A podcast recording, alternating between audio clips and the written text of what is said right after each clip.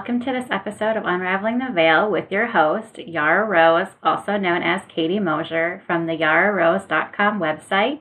That is Y A R A R O S E.com. Today is going to be a quicker podcast episode. I don't have a lot put together for it, but I also didn't want to leave you all hanging for another month without any word from me. So I asked Spirit if they had any messages that I could deliver to all of you that would be beneficial. And I drew the crocodile card. So I am going to title this episode Crocodile. The crocodile card is resting, submerging, collecting energy, and cooling off. The crocodile reminds us to step back from the external world and turn inward. Now is not the time for decisions, action, or discussion. Crocodile's mantra is wait. This doesn't mean lying around hoping life's challenges will disappear. The crocodile is much smarter than that. It means intentionally withdrawing, gathering our awareness, observing, and building energy. Fill up the vital reserves so your next move comes from a place of power and wisdom. Typically, when I get this card, it's because I am trying to action my way or think my way to the next step in whatever part of the journey I'm at. If I'm trying to accomplish something and it's time to wait, I personally have never been very good at just waiting and being patient. So typically, then I will try to action my way or force something when it's not time. Timing is truly so important when it comes to working with your spiritual community and manifesting the life of your dreams. A lot of the times, our ego wants something and they want it fast. But for me, that typically isn't how my manifestations work. Usually, I get the idea and I start working towards them and building the momentum. And then there always is this gestation period where it builds and builds and builds, and then things slowly start coming. Like I'll receive a sign, or I'll see something that will make me think about it, or something smaller that I've been waiting for that will lead to this comes in, or happens, or occurs. But what I have been finding recently, for me anyway, is that the sooner I release my expectations and my ideals and the way in which I I want, I would say expect, the way in which I expect or the way in which I want this particular manifestation to come about, the sooner I can start seeing those signs and receiving that and getting in the energy where I can appreciate it and feel it quicker. So I think it's funny that this is the card they wanted me to share with you today because this has been my lesson for the last two months. I can feel some huge shifts coming for me, I can feel some huge manifestations, and it's been a lot of moving forward and then waiting, and then moving forward and then waiting, and then I can feel that this is going to be huge changes for me. So I'm really excited about it and I really want it to happen. But then it's periods where it's like, okay, hold on, take a step back relax, it's coming, but all the cooperating components are organizing and coming together. And it just needs to take a little more time. It needs to gestate just a little bit longer. So be patient and enjoy life while you're there. Enjoy wherever step you are. Enjoy the day.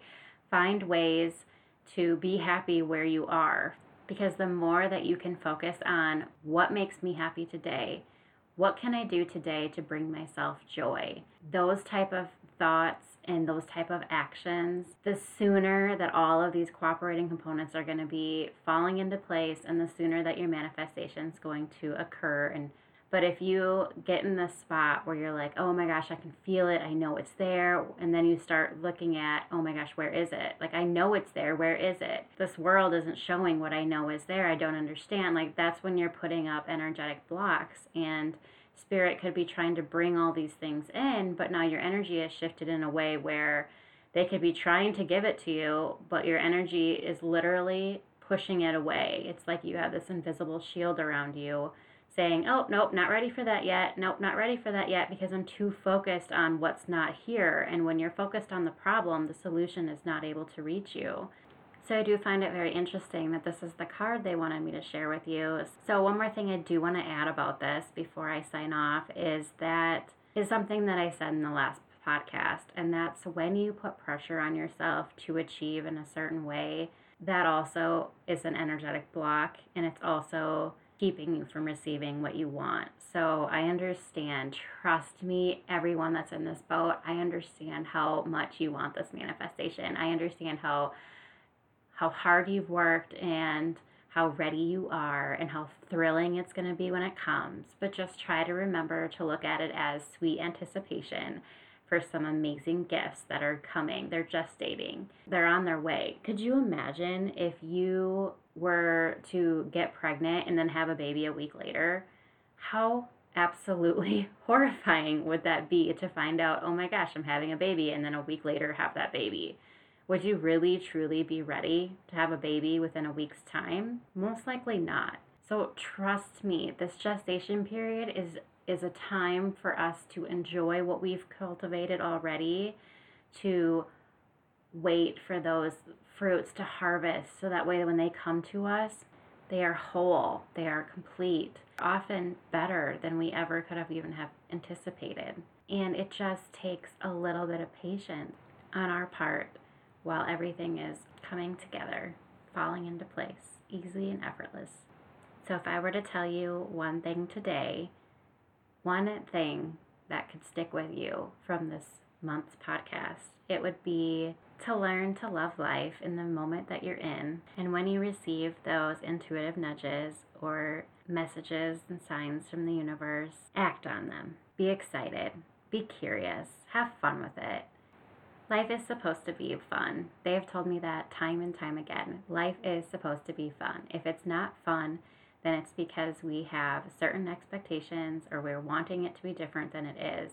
And we're adding resistance and pressure into our life that's unnecessary. I've often heard that pain is part of the process of living, but suffering is optional. We unknowingly choose suffering when we hold on to something that we shouldn't be hanging on to, that we should have let go of. When we choose to focus on a past event or focus on something in the future, some perceived future event.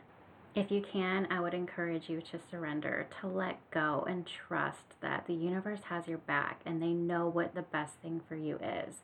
And I know that that's always easier to say than to do. Trust me, I struggle with it myself. But every single time I am able to offer it up and say, you know what, I know you know more about this than what I am currently seeing, and I trust that you have my best interests at heart. I almost instantly feel a sense of peace and acceptance and just a contentment that everything is going to be okay and it's going to be amazing. And I'm just going to, in that moment, find something else to think about, find something else to shift my focus to because it's that's taken care of already. I just asked for the universe to take care of it and I let it go. And it always does work itself out. And it always works itself out so easy and effortless and usually in surprising and fun ways. I really hope that this podcast episode helped you today. As always, I thank you so much for spending your time with me. And I wish you the most love, light, and inspiration. With all of my love, Yara Rose.